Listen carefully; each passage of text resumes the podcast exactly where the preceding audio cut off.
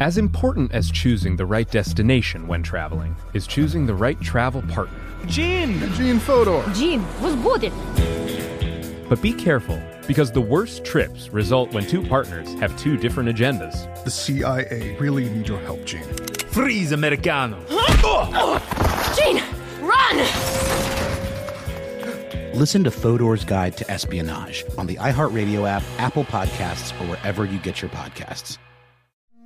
It's like the police knew who he was before they got here. From iHeart Podcasts. The medical school dean at USC was leading a secret double life. She's breathing right now? Yes, she's absolutely breathing. I'm a doctor, actually. A story about money, power, and corruption. When people fall in line, they fall in line. Looking back, I realized, oh, everyone knew. I'm Paul Pringle, an investigative reporter for the LA Times. Listen to Fallen Angels, a story of California corruption on the iHeartRadio app, Apple Podcast, or wherever you get your podcasts. Hi, this is Kurt Woodsmith. You remember me from such TV comedies as That 70s Show and That 90s Show on Netflix. I'll never forget the words that my grandfather said just before he kicked the bucket. He said, "Watch how far I can kick this bucket." People ask me where I get my dad jokes from. I tell them to listen to the Daily Dad Jokes podcast. Listen to Daily Dad Jokes every day on the iHeartRadio app, Apple Podcasts, or wherever you get your podcasts. Jon Stewart is back in the host chair at The Daily Show, which means he's also back in our ears on The Daily Show Ears Edition podcast. Join late-night legend Jon Stewart and the best news team for today's biggest headlines, exclusive extended interviews, and more. Now this is a second term we can all get behind. Listen to The Daily Show Ears Edition on the iHeartRadio app, Apple Podcasts, or wherever you get your podcasts. Raffi is the voice of some of the happiest songs of our generation. Baby Beluga. So, who is the man behind Baby Beluga? Every human being wants to feel respected. When we start with young children, all good things can grow from there. I'm Chris Garcia, comedian, new dad, and host of Finding Raffi, a new podcast from iHeartRadio and Fatherly.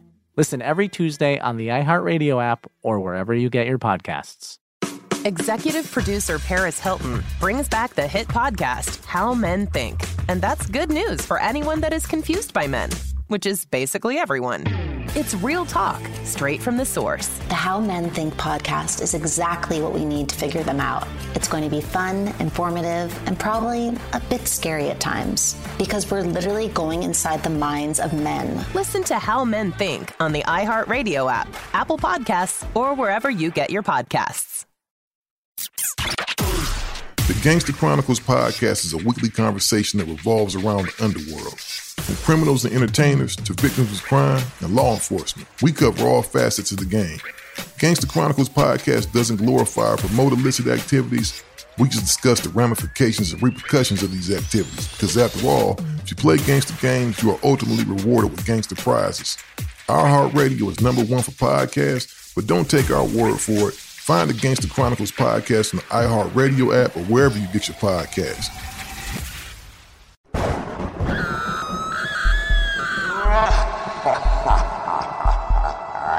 Welcome to Spooky Week!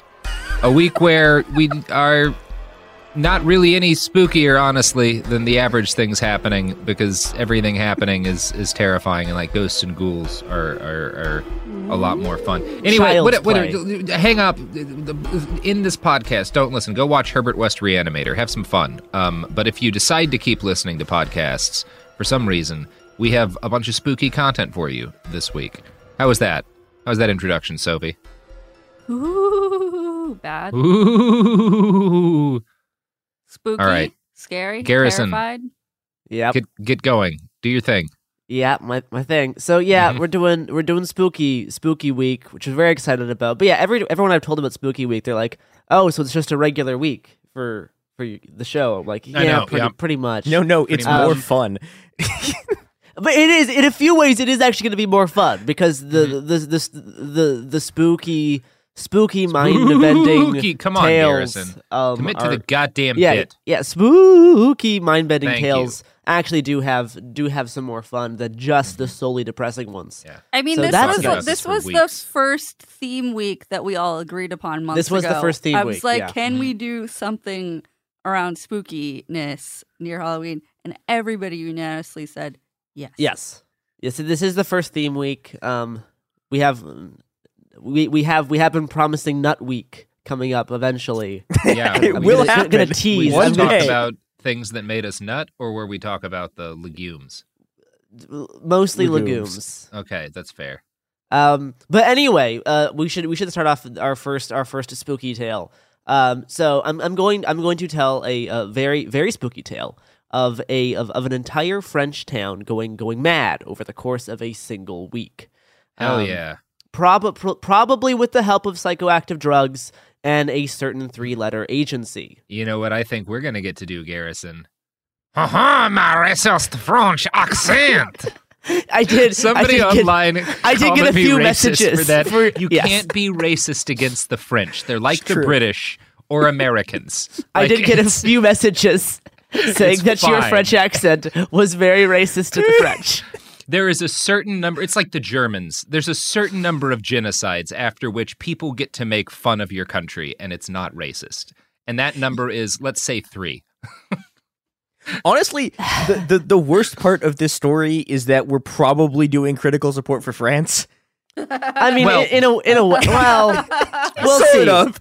Honestly, I'm going to be kind of more critical support to the CIA by the end of this one. Hopefully. Yeah, that is the most critical support can be.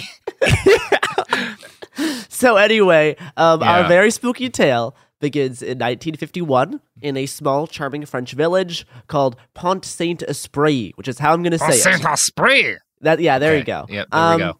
So not much happened in this little picturesque little town on the south side of France. You know, on the day we start, it's just like a regular summer day. People are going about their routine, going to their jobs. Kids are playing in the street, enjoying some delicious, freshly baked bread. But suddenly, strange things begin happening. And I'm going to start off with some of the more mild effects here. Mm-hmm. So on August 15th, first dozens, then hundreds of people began first just complaining of nausea. And some people with some like stomach and abdominal pain. Coming up. Yeah, less often noted. There was a few instances of like vomiting and diarrhea. Only about 30% of people had diarrhea. That is a weirder thing. That's a lot of diarrhea. Yeah, that is on like a town-wide basis. 3% is a significant...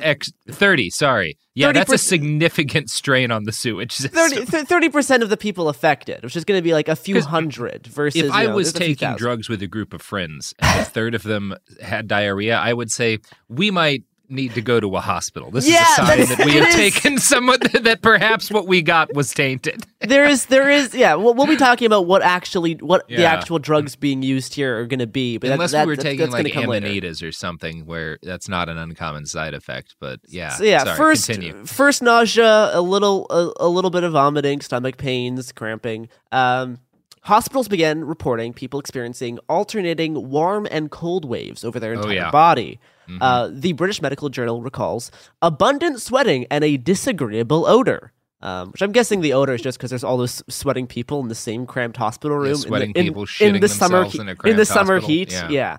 So anyway, and they're French, so a lot of escargot sweats. That's all I'm saying. I don't want to get more messages saying that I have to stop by saying that he's going to do it more. By the way, do we know that the diarrhea was the result of whatever substance, or maybe it's just the wine shits? Again, we don't. There's no way to tell. There's no way to know. So patients began complaining about weird pains and pressure around their neck, and one of the most reported symptoms was insomnia, in some cases lasting several days. Quoting the British Medical Journal, the first symptoms appeared after a latent period of 6 to 48 hours. The digestive disorders quickly became worse, with burning sensations throughout the entire digestive tract. Some experienced sensations of burning at the anus. A state of giddiness persisted. I mean, who's not giddy when your anus is burning? Am I right? I do like this is like the clear sign that there's like some psychoactive drug going on, because like your anus is burning and yet you're very giddy. Psyched. You're on board. Yeah.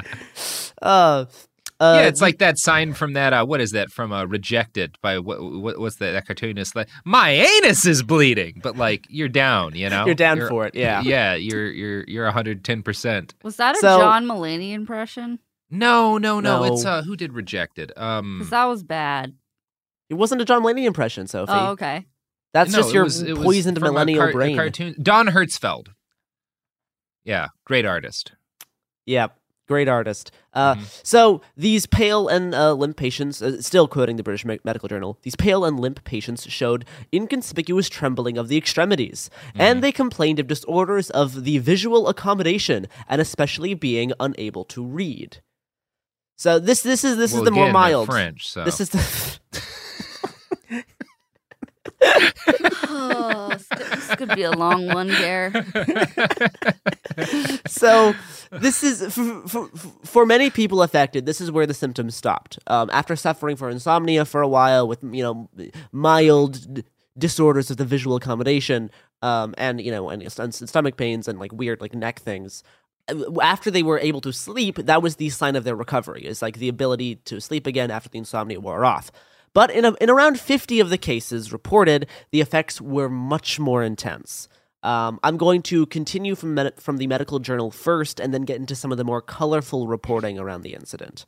Quoting the medical journal again, vivid visual hallucinations appeared, in particular, themes of visions of animals and of flames.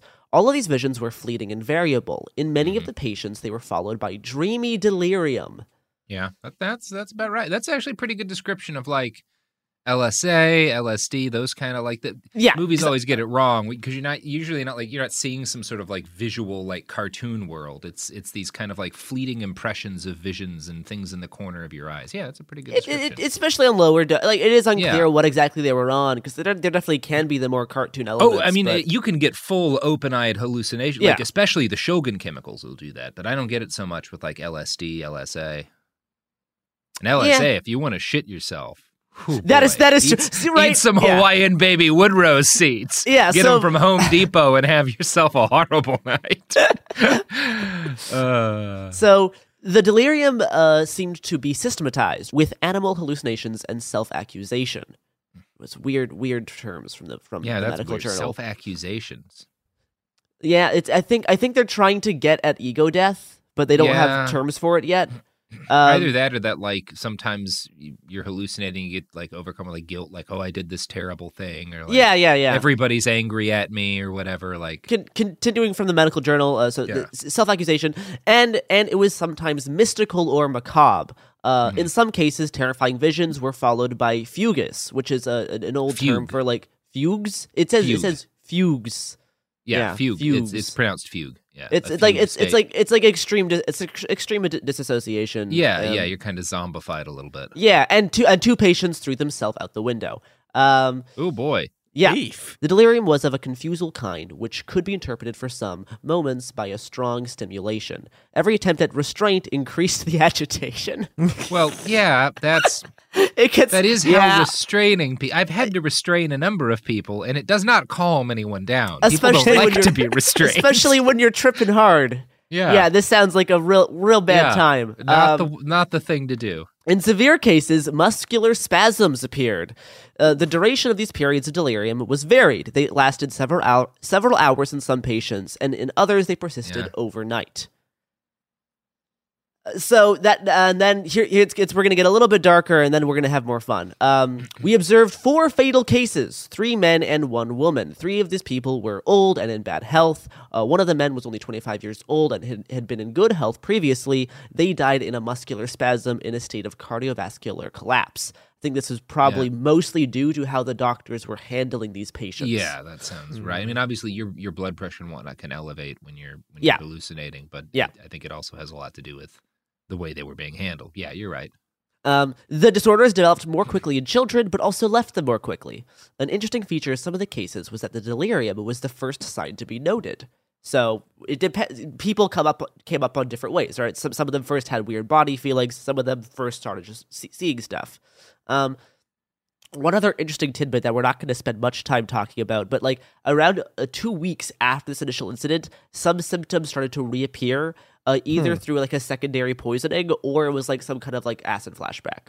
Yeah, it must because I've done a fuckload of acid. I've never had a flashback. I did at one point. I mean, I have like done some damage, and so I have permanent tracers, but it's not like.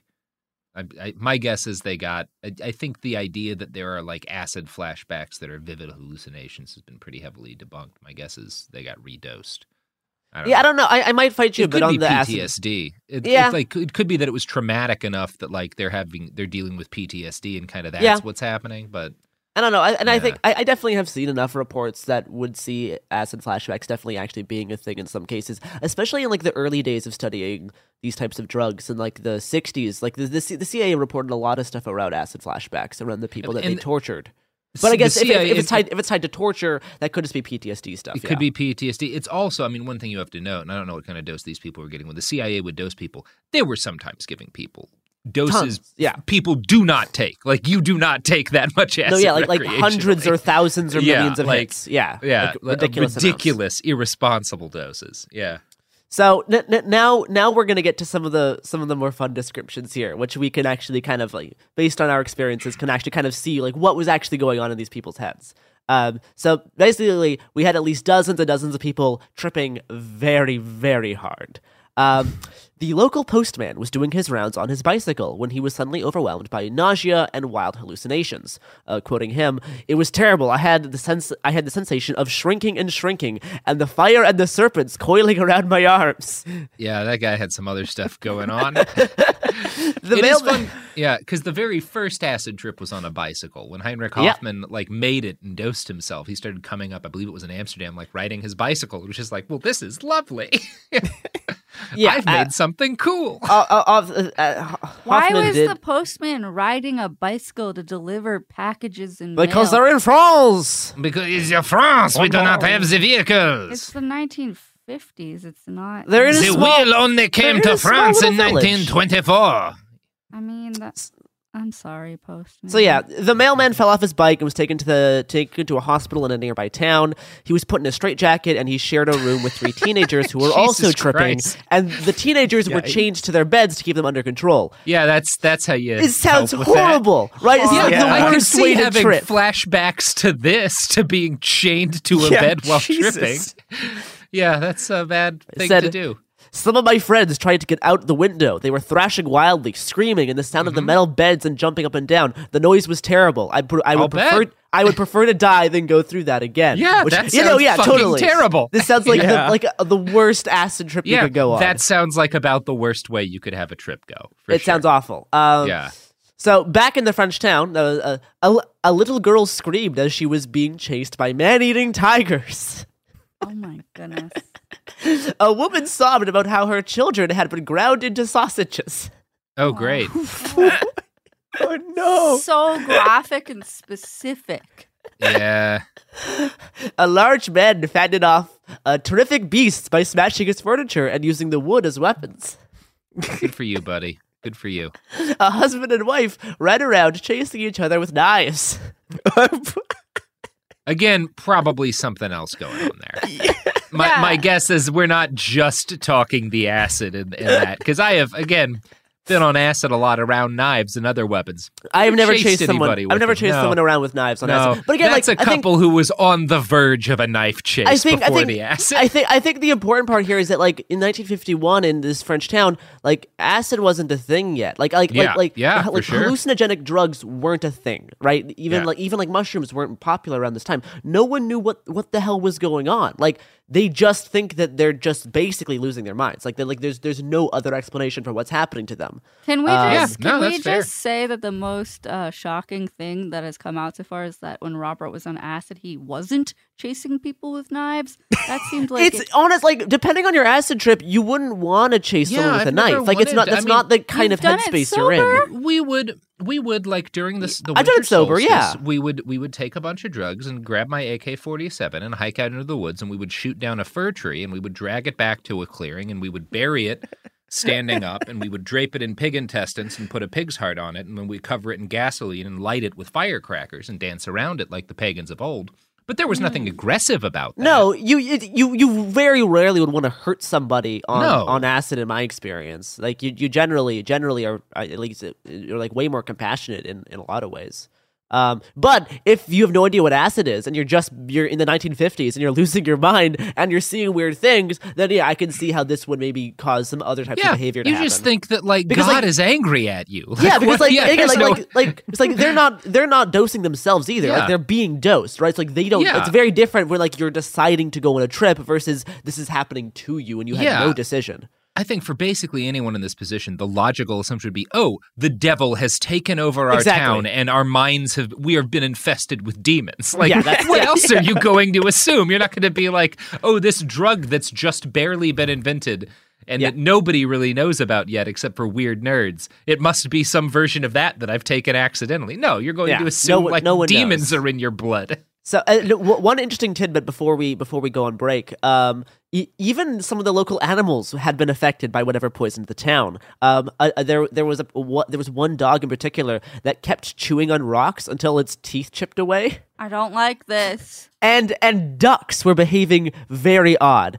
It's described that they were walking around erect and upright like penguins in a line. And they're just like very weird behavior from ducks. That's the scariest thing I've heard so far. That kind of makes me want. Something that makes me crazy is when people say, well, I had this career before, but it was a waste. And that's where the perspective shift comes, that it's not a waste, that everything you've done has built you to where you are now. This is She Pivots, the podcast where we explore the inspiring pivots women have made and dig deeper into the personal reasons behind them. Join me, Emily Tish Sussman, every Wednesday on She Pivots as I sit down with inspiring women like Misty Copeland, Brooke Shields, Vanessa Hudgens, and so many more. We dive into how these women made their pivot and their mindset shifts that happened as a result. It's a podcast about women, their stories, and how their pivot became their success. Listen to She Pivots on the iHeartRadio app, Apple Podcasts, or wherever you get your podcasts. Are you ready to fight back against crime? Hi guys, Nancy Grace here, host of podcast Crime Stories with Nancy Grace. I've dedicated my life to fighting crime and helping crime victims. For a decade, I prosecuted violent felonies, personally investigating, prosecuting, and covering literally thousands of cases. It's so easy to think it will never happen to me or my family, but that is simply not true. Every day on Crime Stories with Nancy Grace, we shine a light on unsolved homicides, heat up cold cases, and help find missing people, especially children. We speak with family members, investigators, CSI, reporters, and experts in every field. Every day is a mission. Every day is a chance to stop crime and keep one more person safe.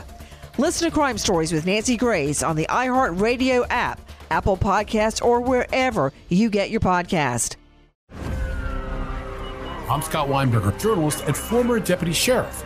In my new podcast series, Cold-Blooded, The Apollo Gym Murders, I'm embedded in the cold case investigation into the death of firefighter Billy Halpert. It's just a shame, that they took him from us.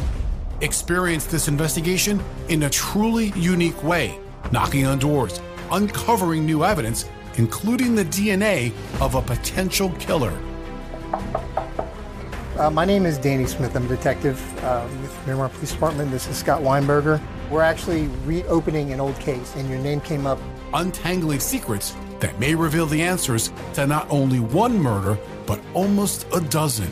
I thought they were going to kill me, so I kept my mouth shut and I didn't say anything. All these years, I didn't say anything. Listen to Cold-Blooded, The Apollo Gym Murders on the iHeartRadio app, Apple Podcasts, or wherever you get your podcasts. Bring a little optimism into your life with The Bright Side, a new kind of daily podcast from Hello Sunshine, hosted by me, Danielle Robay, and me, Simone Boyce. Every weekday, we're bringing you conversations about culture, the latest trends, inspiration, and so much more. Thank you for taking the light, and you're going to shine it all over the world, and it makes me really happy. I never imagined that I would get the chance to carry this honor and help be a part of this legacy. Listen to The Bright Side on America's #1 podcast network, iHeart. Open your free iHeart app and search The Bright Side. Dose our ducks, Garrison. We're not wasting acid on the ducks. You could waste no. A lot. I mean, there's a lot of things you could give ducks. We're not giving ducks acid. That's not happening. The nice thing about giving ducks drugs is they're all monsters. That is true. They are monsters and rapists. Yeah, every one of them. Yeah, all of the male ducks. So anyway, a reoccurring theme was that people were running around wildly and being very fearful of like monstery animals and encroaching flames. Sounds like the ducks were having a good time, though. They're the just ducks, walking the ducks around, were like, having a doing their ministry time. Of silly walk shit. Like, I don't know what all these people are bummed about. This is rad. Okay, so when you first said that, I heard dogs, and I was like, that is the most terrifying thing ducks. I've ever heard. Ducks is much funnier. Yeah. It's like ducks standing like very upright like penguins walking around in a line.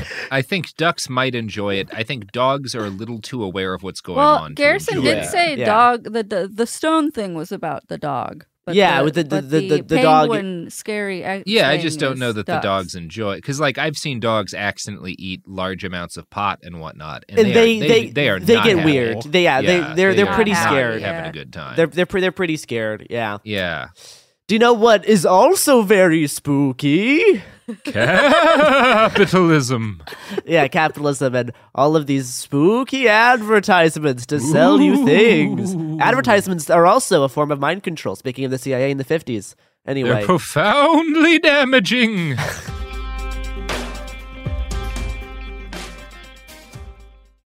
What's up, guys? I'm Rashad Bilal. And I am Troy Millings, and we are the hosts of the Earn Your Leisure podcast, where we break down business models and examine the latest trends in finance. We hold court and have exclusive interviews with some of the biggest names in business, sport, and entertainment, from DJ Khaled to Mark Cuban, Rick Ross, and Shaquille O'Neal. I mean, our alumni list is expansive. Listen in as our guests reveal their business models, hardships, and triumphs in their respective fields. The knowledge is in-depth, and the questions are always delivered from your standpoint. We want to know what you want to know. We talk to the legends of business, sports, and entertainment about how they got their start and, most importantly, how they make their money. Earn Your Leisure is a college business class mixed with pop culture. Want to learn about the real estate game? Unclear as how the stock market works? We got you. Interested in starting a trucking company or a vending machine business? Not really sure about how taxes or credit work? We got it all covered. The Earn Your Leisure podcast is available now. Listen to Earn Your Leisure on the Black Effect Podcast Network, iHeartRadio app, Apple Podcasts, or wherever you get your podcasts.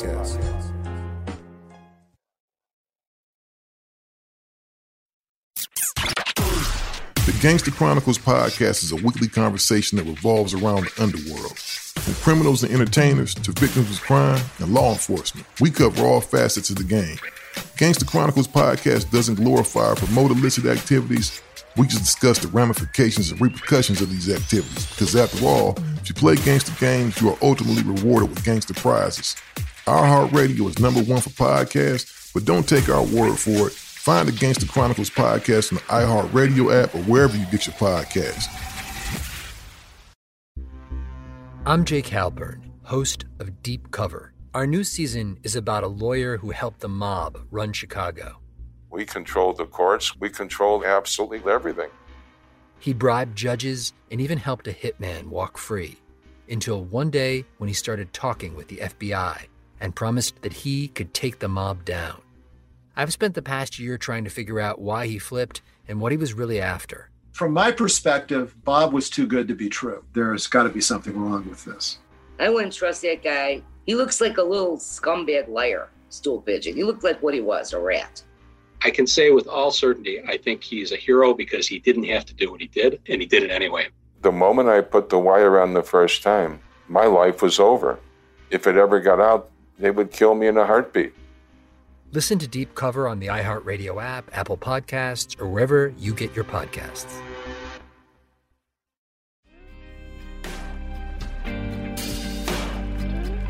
We are back from the spooky advertisements. Nailed it. Yeah. Anyway, So I think another reoccurring factor for why a lot of these people have very similar types of experiences around like snakes, which we'll talk about later, and like flames is like with this many people tripping and no one knows what tripping is. I think it's really easy for an idea or a fear to spread from one person to another while they're tripping. With like this many people, I think if someone says something, it's going to start happening to someone else, and it's kind of like this like cascading effect where they all develop this very similar fear, is because it's almost just like being spread like an infection. So there was a one man convinced that red snakes were devouring his brain, and he jumped out a window. Oh no! Wait, did he live through this? He did live. I'm guessing a lot of these. It's like France in the 50s, so I'm guessing most of these buildings are not super. They're high not. Up. They're not super high up. No. They're like falling a foot or two. Although here we have another one. Another man reportedly leapt from a window, yelling, "Look, everyone! I'm a dragonfly!" The man broke both legs. Aww. Wow. But he stood up and continued running. Fucking rad. Wow. King Sigma behavior. Yeah, absolute. No, we're adding Sigma behavior. We're adding. This is a new kind of man. New kind of dude just dropped. The rarest kind of man. Look, everyone, I'm a dragonfly. Breaks both legs and keeps running. Yeah. Look, amazing. Based on the information you've provided us, I can't say he's not a dragonfly. No, he is an absolute king. Oh, good for him. I hope he had a great life. Yeah. Another one saw his heart escape through his feet and beseeched a doctor to try to put it back into place. Yeah, you don't want to have that happen. That doesn't sound fun. Yeah, you want to keep that somewhere around the middle of your body. Someone sprinted down the lane claiming that he was being chased by bandits with donkey ears. Okay, fair enough. At a nearby river, a man was convinced that he was a circus tightrope walker and attempted to balance his way across the cables of a suspension bridge. How did he do? No, it doesn't say. The report does not tell you. Sounds like he did great. Yeah, like maybe he was right. He's not in the death report. Yeah, so he's not in the death report. And therefore, another person did try to die in the river. He tried to jump into the river only to be saved by his friends, and he was screaming, "I am dead! I am dead! And my head is made of copper, and I have snakes in my stomach, and they are burning me." Such a weird description of like tripping and saying like my head is made of copper. I'm just trying to think of like what was going on. What series of events did he spiral down in his brain to have that sentence? I'm not quite sure. I can definitely see it happening. I'm trying to think like what happened to get to that point. It's real interesting. I think some of these are hard because again, it's like these people just literally think they're going insane. Yeah. Or that like this stuff is just actually happening to them. Like when you're tripping on acid, you already kind of have the feeling that there is moments where you feel like this is never going to end, even though you know you're on acid. These people don't know that, right? Like these people don't have the reassurance. They're like, no, I took acid. I'm on a drug. This is going to be over. 8 hours it's going to be. They think this is going to last forever, right? Like they think this is just the world now. Like this is just one of those. Robert Anton Wilson, who is a thinker I enjoy a lot, writes a lot about how to calm people down when they've taken too much, and most of his advice is around talking about like, okay, well, how long ago did you take it? Hey, well, the good news is that this is going to end here. You know, it's only going to last this long. Like you're through this point. Oh, this is the second hour freakies, and by the third hour, you'll be fine again and enjoying it. Like it's all about keeping in people's minds like this is going to pass. So yeah, you're right. Like this is the fucking worst way to take drugs. All right, so. Local newspapers and also like in national newspapers described this as among the stricken, delirium rose. Patients thrashed wildly on their beds, screaming that red flowers were blossoming from their bodies. People throwing themselves from rooftops, men and women throwing their clothes off and running in the streets naked, and children complaining their stomachs were infested with coils and snakes. Oof. Which, I mean, half of that sounds like, yeah, that's like a normal good time, just running around the streets naked on acid. Other half's like, yeah, that doesn't seem pleasant with coils and snakes in your stomach. But also like flowers blossoming from your body. I can understand that kind of sensation. But like it definitely wasn't all horrible and nightmarish. We already mentioned the giddy people with burning anuses. But for like the full on tripping folks, according to the New York Times, there was reports of people like hearing heavenly choruses and seeing, bright colors. The world looked beautiful to them. Apparently, the head of the farming co-op wrote hundreds of pages of enlightened tripping poetry. That guy must be sick as shit, because knowing nothing, he starts tripping, not knowing he's tripping. It's just time to make some fucking art. You know what this head state is good for? Writing some shit. He just went to his cabinet and just wrote poetry. Yeah, that's fucking awesome. That's a guy. I'll bet he handled just everything that life threw at him well. That says a lot about you when you're like, oh, demons have infiltrated my brain. Guess I'm going to hang out in my cabin and write some poems. Hundreds of pages. Mm-hmm. Wow. I could hardly write shit on acid. I cannot imagine trying to write poetry. I mean, I've done a lot of creative stuff on acid. Creative stuff, yeah. I just feel like specifically reading and typing can be hard at certain points. If you're coming down, it can be easier. But it's not really good for writing. It's good for ideas that you later can flesh out into writing. But yeah. So unfortunately, because this was no one knew what was going on. Many people were taken to local asylums in straitjackets and tied onto beds, making things undoubtedly worse for people tripping. It's one of those things I can't even be angry at them because they don't know what's going on. I know, they have no idea what's going on. But nobody does. The whole every attempt at restraint increased the agitation line is horrifying from the concept of you're tripping, you don't know what's going on, and people are tying you down to beds, making you feel you're even more stuck in this permanent state of delirium. It's the worst nightmare. Yeah, all of this is horrible. Yeah. The mayor of the town said, I've seen healthy men and women suddenly become terrorized, ripping their bedsheets, hiding themselves beneath their blankets to escape their hallucinations. So yeah, it's if you don't know what's going on, pretty scary. Except for the poetry guy, good for him. Yeah, good for him. Making the best of it. So, but by the time the effects had subsided for everyone affected, which was around a few days after the initial reported nausea, it didn't affect everyone at the same time. Some people got dosed later on. It's unclear what exactly, because this is the 50s, we didn't have a great idea of the exact timeline of events of when the first effects were felt and how all the stuff was spaced out. But this whole incident lasted around a few days for everyone totaled. It was reported that anywhere between 300 to 500 people had felt the effects. Around 50 feeling very, very extreme, open eye, hallucinations of objects that aren't even there, like very extreme hallucinations.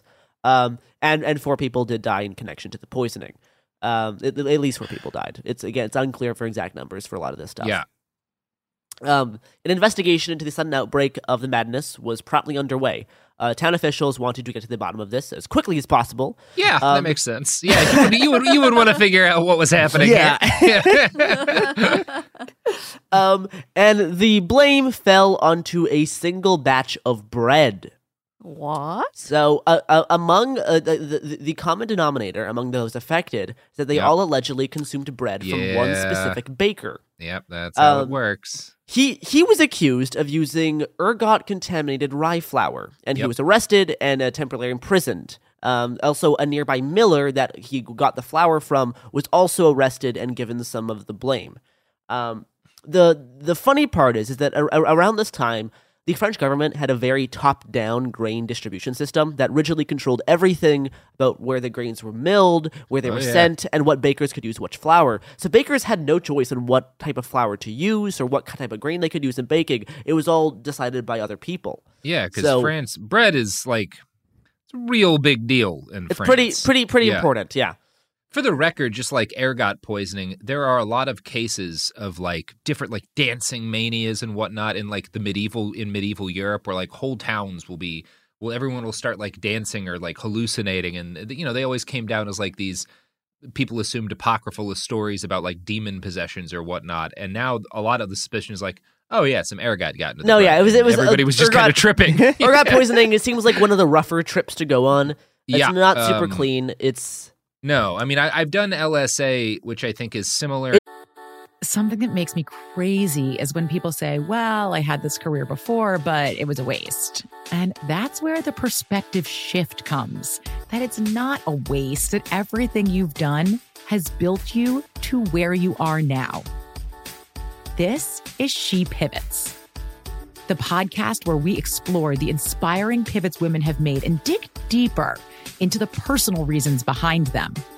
Join me, Emily Tish Sussman, every Wednesday on She Pivots as I sit down with inspiring women like Misty Copeland, Brooke Shields, Vanessa Hudgens, and so many more. We dive into how these women made their pivot and their mindset shifts that happened as a result. It's a podcast about women, their stories, and how their pivot became their success. Listen to She Pivots on the iHeartRadio app, Apple Podcasts, or wherever you get your podcasts. Are you ready to fight back against crime? Hi guys, Nancy Grace here, host of podcast Crime Stories with Nancy Grace. I've dedicated my life to fighting crime and helping crime victims. For a decade, I prosecuted violent felonies, personally investigating, prosecuting, and covering literally thousands of cases. It's so easy to think it will never happen to me or my family, but that is simply not true. Every day on Crime Stories with Nancy Grace, we shine a light on unsolved homicides, heat up cold cases, and help find missing people, especially children. We speak with family members, investigators, CSI, reporters, and experts in every field. Every day is a mission. Every day is a chance to stop crime and keep one more person safe. Listen to Crime Stories with Nancy Grace on the iHeartRadio app, Apple Podcasts, or wherever you get your podcast. Bring a little optimism into your life with The Bright Side, a new kind of daily podcast from Hello Sunshine, hosted by me, Danielle Robay, and me, Simone Boyce. Every weekday, we're bringing you conversations about culture, the latest trends, inspiration, and so much more. Thank you for taking the light, and you're going to shine it all over the world, and it makes me really happy. I never imagined that I would get the chance to carry this honor and help be a part of this legacy. Listen to The Bright Side on America's #1 podcast network, iHeart. Open your free iHeart app and search The Bright Side. I'm Scott Weinberger, journalist and former deputy sheriff. In my new podcast series, Cold-Blooded, The Apollo Gym Murders, I'm embedded in the cold case investigation into the death of firefighter Billy Halpert. It's just a shame, that they took him from us. Experience this investigation in a truly unique way, knocking on doors, uncovering new evidence, including the DNA of a potential killer. My name is Danny Smith. I'm a detective with the Miramar Police Department. This is Scott Weinberger. We're actually reopening an old case, and your name came up. Untangling secrets that may reveal the answers to not only one murder, but almost a dozen.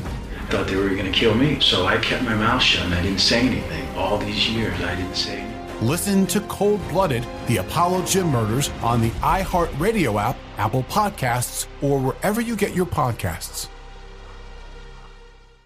Similar to ergot and fumes. Yeah, they're tryptamines that are like really rough. And it's, I would not, don't do LSA. No Hawaiian baby Woodrose seeds for if you're going to take LSA, then actually like synthesize it out of Hawaiian baby Woodrose seeds, which is a felony. It is a felony. But you can just buy Hawaiian baby Woodrose seeds and eat them, and you will have maybe the worst trip of your life. Great advice from the pod. So yeah, on the rye and ergot topic, the past growing season was especially wet, and ergot fungi did grow across the country's rye fields. But the amount of ergot on the rye and the amount of rye used in baking was thought to not be enough to induce any type of poisoning. In fact, the last time ergot poisoning had struck France was back in 1816, so almost like a century and a half before this incident. And no, about a century if it's the 50s, right? A little less than a century. No, so the last incident was 1816. This was 1950. Oh, I thought you said 1860. No. Okay, gotcha. Yeah, so a century and a half ago, and no other towns, and no other part of France was affected by anything similar to this. So the ergot thing is kind of iffy. But the ergot explanation was the only thing that doctors, investigators could come to due to their limited knowledge around brain altering substances and just pressure from town officials to get to the bottom of this so that they had something to blame and people could move on. But, you know, as a result, not much evidence really backs up the ergot claim, and a lot of experts today kind of deem it bunk. It doesn't. Yeah, there's a bunch of like there's this thing kaikion that the Greeks would take that was like this Greek hallucinatory thing that they think it was because they were putting grain in wine and it might have been ergot poisoned, but also like people enjoyed it, and so there's a lot of debate over whether or not it could have been ergot. But I don't know. I don't know what else. Is there other theories about what it might have been if it wasn't ergot? Yes, there is. Oh boy, is it the CIA? Is it the CIA, Garrison? We're gonna get to it. So yeah, it doesn't really make much sense that the high amounts of ergot rye would only be in one batch of grain used in a single batch of bread from just one bakery in one small town. Doesn't really make sense. Other explanations that people have come to includes like mercury poisoning and overuse of other fungicides. These have been mostly disproven. Yeah, that doesn't seem like mercury poisoning. No, but speaking as a guy who likes to drink some mercury, you know. Oh boy, merc on. So yeah, so there's a lot of other theories around like fungicides being used, but those have been kind of disproven by some people, but others still point to them as possible explanations. But there is one other theory that we will focus on that features two of my favorite things, LSD and the 1950s CIA. Because if you're going to pick a CIA, the 1950s one, CIA they had the most best. Fun. They had the most fun, right? Like, and you know who else has a lot of fun, Garrison? Who? And who is also the 1950s CIA. Whomst?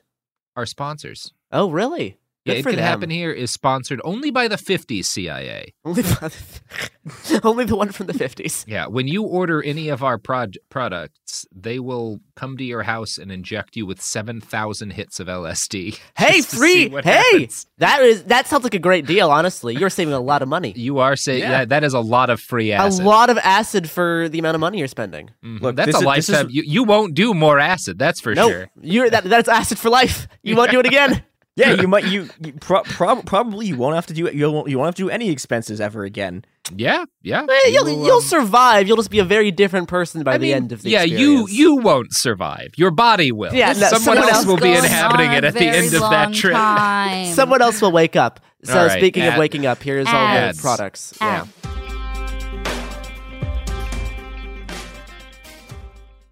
Conquer your New Year's resolution to be more productive with the Before Breakfast podcast. In each bite-sized daily episode, time management and productivity expert Laura Vanderkam teaches you how to make the most of your time, both at work and at home. These are the practical suggestions you need to get more done with your day. Just as lifting weights keeps our bodies strong as we age, learning new skills is the mental equivalent of pumping iron. Listen to Before Breakfast wherever you get your podcasts. Hey, Lethal listeners. Tig here. Last season on Lethal Lit, you might remember I came to Hollow Falls on a mission, clearing my Aunt Beth's name and making sure justice was finally served. But I hadn't counted on a rash of new murders tearing apart the town. My mission put myself and my friends in danger, though it wasn't all bad. I'm gonna be real with you, Tig. I like you. But now... all signs point to a new serial killer in Hollow Falls. If this game is just starting, you better believe I'm gonna win. I'm Tig Torres, and this is Lethal Lit. Catch up on season 1 of the hit murder mystery podcast, Lethal Lit, a Tig Torres mystery, out now. And then tune in for all new thrills in season 2, dropping weekly starting February 9th. Subscribe now to never miss an episode. Listen to Lethal Lit on the iHeartRadio app, Apple Podcasts, or wherever you get your podcasts. When P.T. Barnum's Great American Museum burned to the ground in 1865, what rose from its ashes would change the world. Welcome to Grim and Mild presents an ongoing journey into the strange, the unusual, and the fascinating. For our inaugural season, we'll be giving you a backstage tour of the always complex and often misunderstood cultural artifact that is the American Sideshow. So come along as we visit the shadowy corners of the stage and learn about the people who were at the center of it all. In a place where spectacle was king, we will soon discover there's always more to the story than meets the eye. So step right up and get in line. Listen to Grim and Mild Presents now on the iHeartRadio app, Apple Podcasts, or wherever you listen to podcasts. Learn more over at grimandmild.com/presents.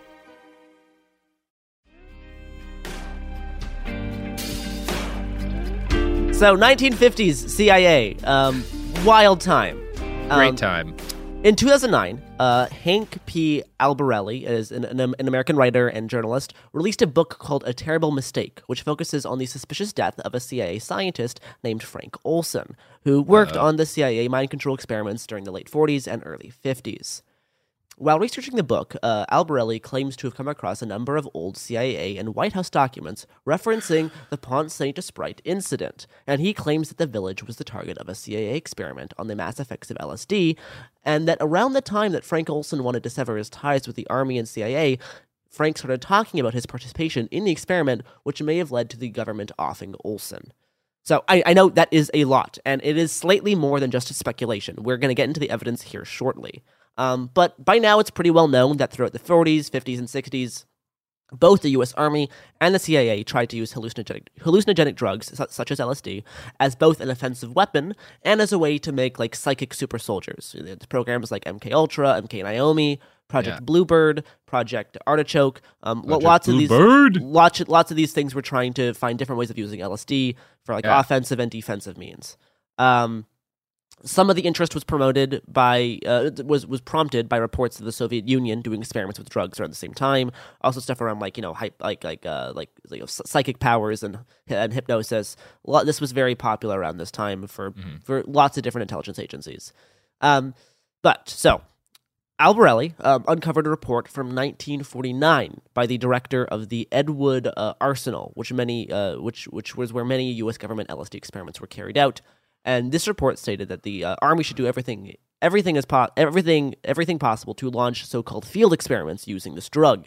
And later in his 2009 book, Albarelli claims that he found references to a government document with the label RE, Pont Saint Esprit, and F. Olson Files, S.O. Span / France, Operation File, Inclusive, Olson, Intel Files, Hand Carry to Bellin. Tell him to see to it that these are buried.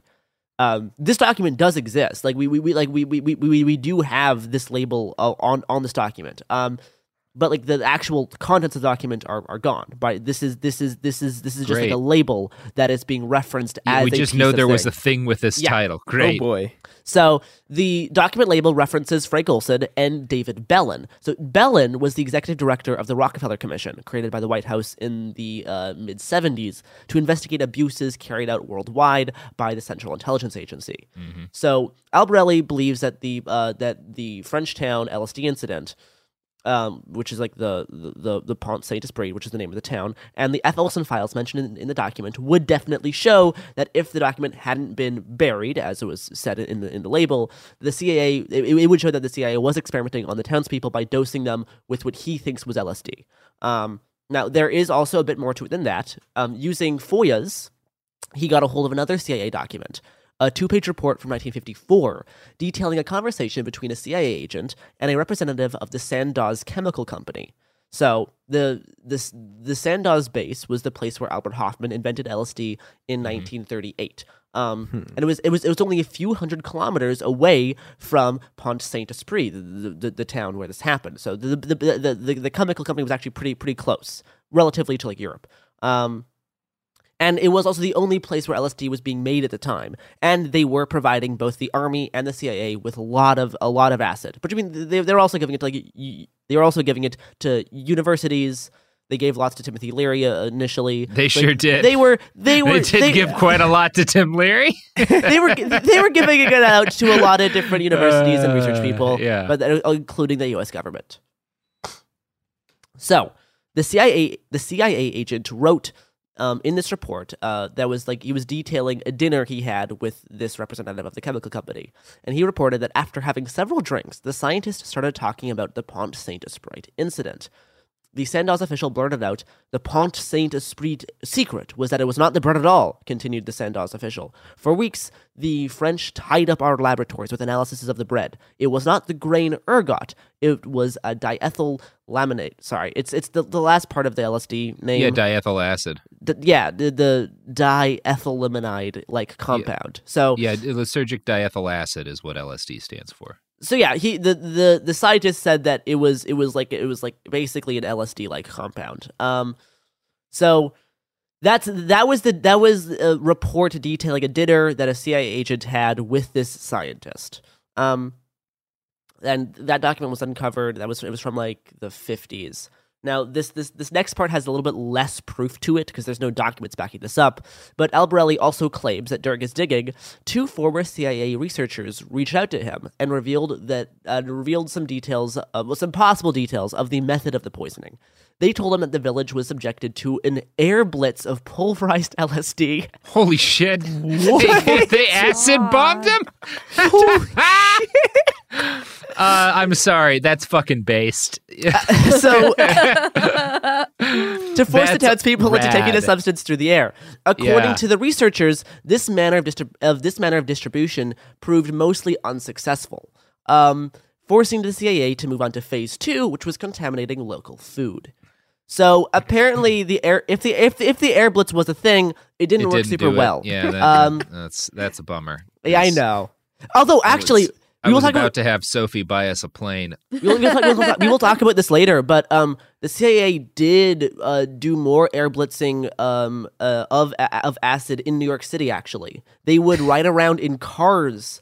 In like poorer, more like multicultural areas, shooting LSD out of the back of the car to see what would happen to people. I mean, take out the racism, and that really is a dream job. Just driving around cities, air dosing people with acid at random, smoking cigarettes probably. Oh my God. So with the conclusion drawn that it was one of the town's bakeries being the source of the poisoning, Alberelli says it was possible that LSD was put in or onto the bread.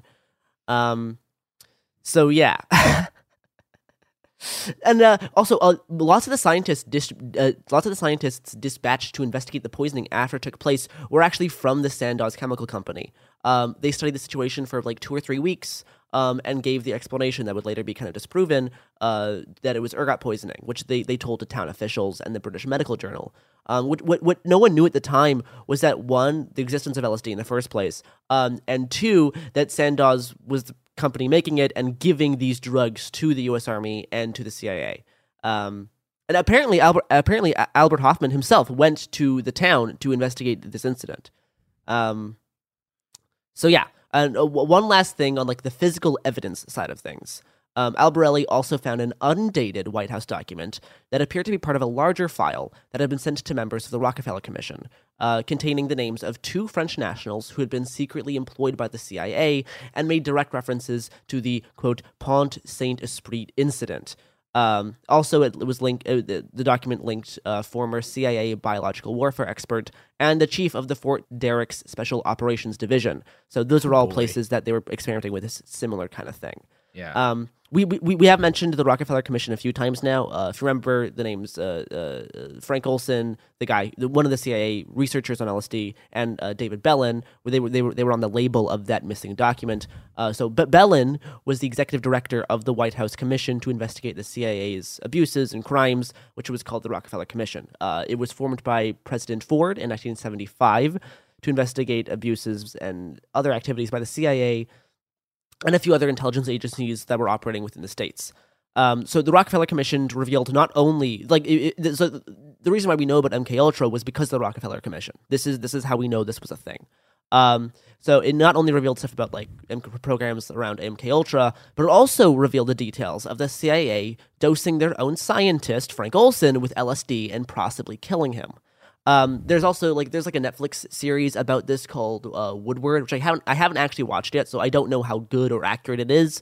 But they did make a series a few years ago about the death of Frank Olson, and all of the weird, sketchy stuff surrounding both his job and his death. Yeah. We do love the CIA, folks. Uh-huh.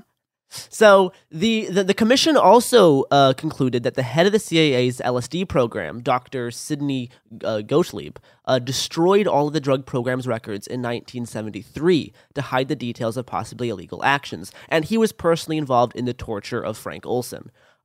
20 years after Mr. Olson's death and 10 years after the LSD experiments were halted, Dr. Gottlieb ordered the destruction of all the records of the program, including a total of 152 separate files. This came shortly after other reports that records were being destroyed by Richard Helms, the then director of Central Intelligence. So It's undoubtedly true that the CIA was up to some shit involving LSD around the exact time period of this Frenchtown incident. Yeah, it's certainly not like you're not coming out of nowhere suggesting the CIA may have dosed all these people. No, but they did it to a bunch of folks. If they didn't do it here, they'd done similar shit. It's also worth mentioning at this point that like. This is like the point where the CIA is also running this like enormous heroin network out of France, as like basically they have this deal with the French where they're like, okay, so the French mob can like basically move all the heroin they want, in exchange they'll like stop the communists from taking control of the Port of Marseilles. And so this is all also going on like at the same time that they're doing the LSD stuff. It's great. Yeah. So there's some historians that think the LSD theory does not hold enough water. Stephen Kaplan is a U.S. historian specializing in the French food history and the author of the 2008 book Cursed Bread, which follows this incident. He says that he is. I have numerous objections to this paltry evidence against the CIA. First of all, it's clinically incoherent. LSD takes effects in just a few hours, whereas the inhabitants showed symptoms only after 36 hours or more. Furthermore, LSD does not cause the digestive elements or the vegetative effects described by the townspeople. And so, to both those claims, I say. They're not necessarily true. It's unclear how soon the delirious effects took place. For some people, they were the first effect felt. So the whole thing about like the effects only taking effect after 36 hours, that's not necessarily true.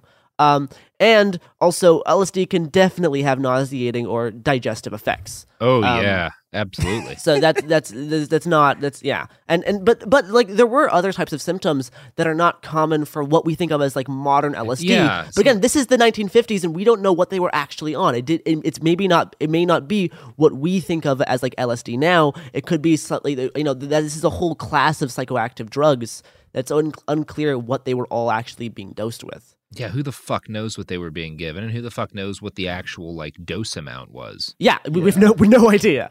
And it's also, I think it's Leary was the origin of the phrase that like the things that determine what happens on a trip are set, setting, and dose. So your mindset, where you take it, and who you take it around, and the dose, and the fact that these are somewhat unique symptoms could be to the fact that like other people taking acid have never taken it this way, where your whole town context, is all dosed at once without knowing what acid is. Like, yeah. So Kaplan's other objections revolve around like the delivery system. He says it's absurd, this idea of transmitting a very toxic drug by putting it in the bread. As for pulverizing it for ingestion through the air, that technology wasn't even possible at the time. Most compellingly, why would they choose the town of Pont Saint Esprit to conduct these tests? It was half destroyed by the U.S. Army during fighting with the Germans in the Second World War. It makes no sense. And to that I say, that makes it the perfect town for the CIA to fuck with. Yeah, I mean, the CIA that's like, dose. That's accurate. Yeah, like they generally would choose to dose someone with acid because it sounded funny. Like, yeah, like, they didn't give a shit. I think the fact that this town was already kind of like only half inhabited and half destroyed by the Second World War, that makes it the perfect town to fuck with. Like. Yeah, and also the CIA and the government very much did have the means to try to distribute stuff via the air, because we can see other documents around the time of them doing this to specific areas of New York City. They also tried to poison the entire New York subway with LSD in the 50s, but that was shut down by higher ups in the Central Intelligence Agency. Unfortunately, God, what a time that would have been. But Kaplan isn't sure Ergat's the responsible either. He says that ergot contamination would not have worked because it doesn't make sense that only one sack of grain would have been affected. And he says if it was ergot, the effects would have been way more widespread.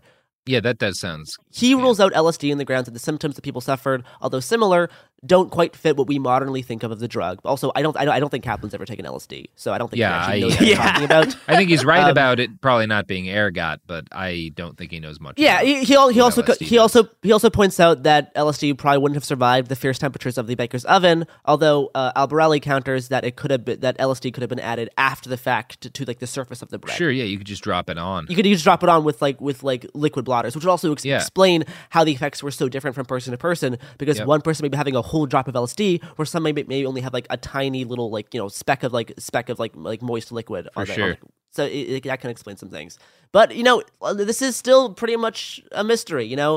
It's very clear. It very well could have been some kind of hidden LSD CIA experiment, or the CIA could have just been, you know, interested in studying what happened in the town, since they were also doing studies into psychoactive substances at the time.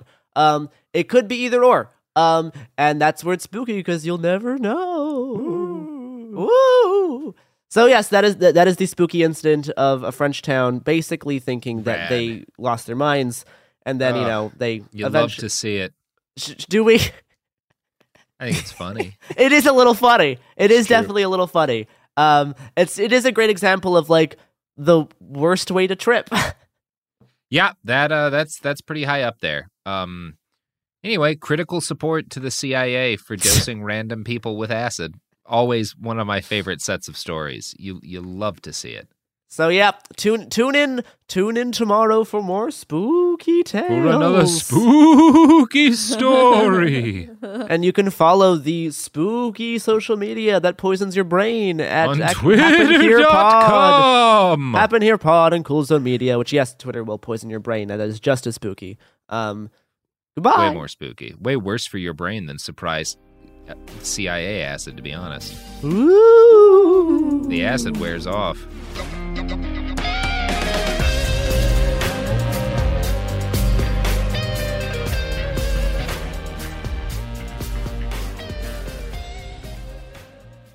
Give us your attention, we need everything you got fast. Waiting on reparations, we be the illest podcast. Tune in every Thursday, politics and wordplay. We fight for the people because they got us in the worst way. From the Hill to Brazil, Bombay to Kanye. From the left enclave to what the neocons say. Every Thursday, cop the heady conversation. And break us off with some bread, because we waiting on reparations. Listen to Waiting on Reparations on the iHeartRadio app, Apple Podcasts, or wherever you get your podcasts. The art world, it is essentially a money laundering business. The best fakes are still hanging on people's walls, you know. They don't even know or suspect that they're fakes. I'm Alec Baldwin, and this is a podcast about deception, greed, and forgery in the art world. I just walked in and saw this bright red painting, presuming to be a Rothko. Of course, art forgeries only happen because there's money to be made. A lot of money. I'm listening to what they're paying for these things. It was incredible amounts of money. You knew the painting was fake. Listen to Art Fraud starting February 1st on the iHeartRadio app, Apple Podcasts, or wherever you get your podcasts.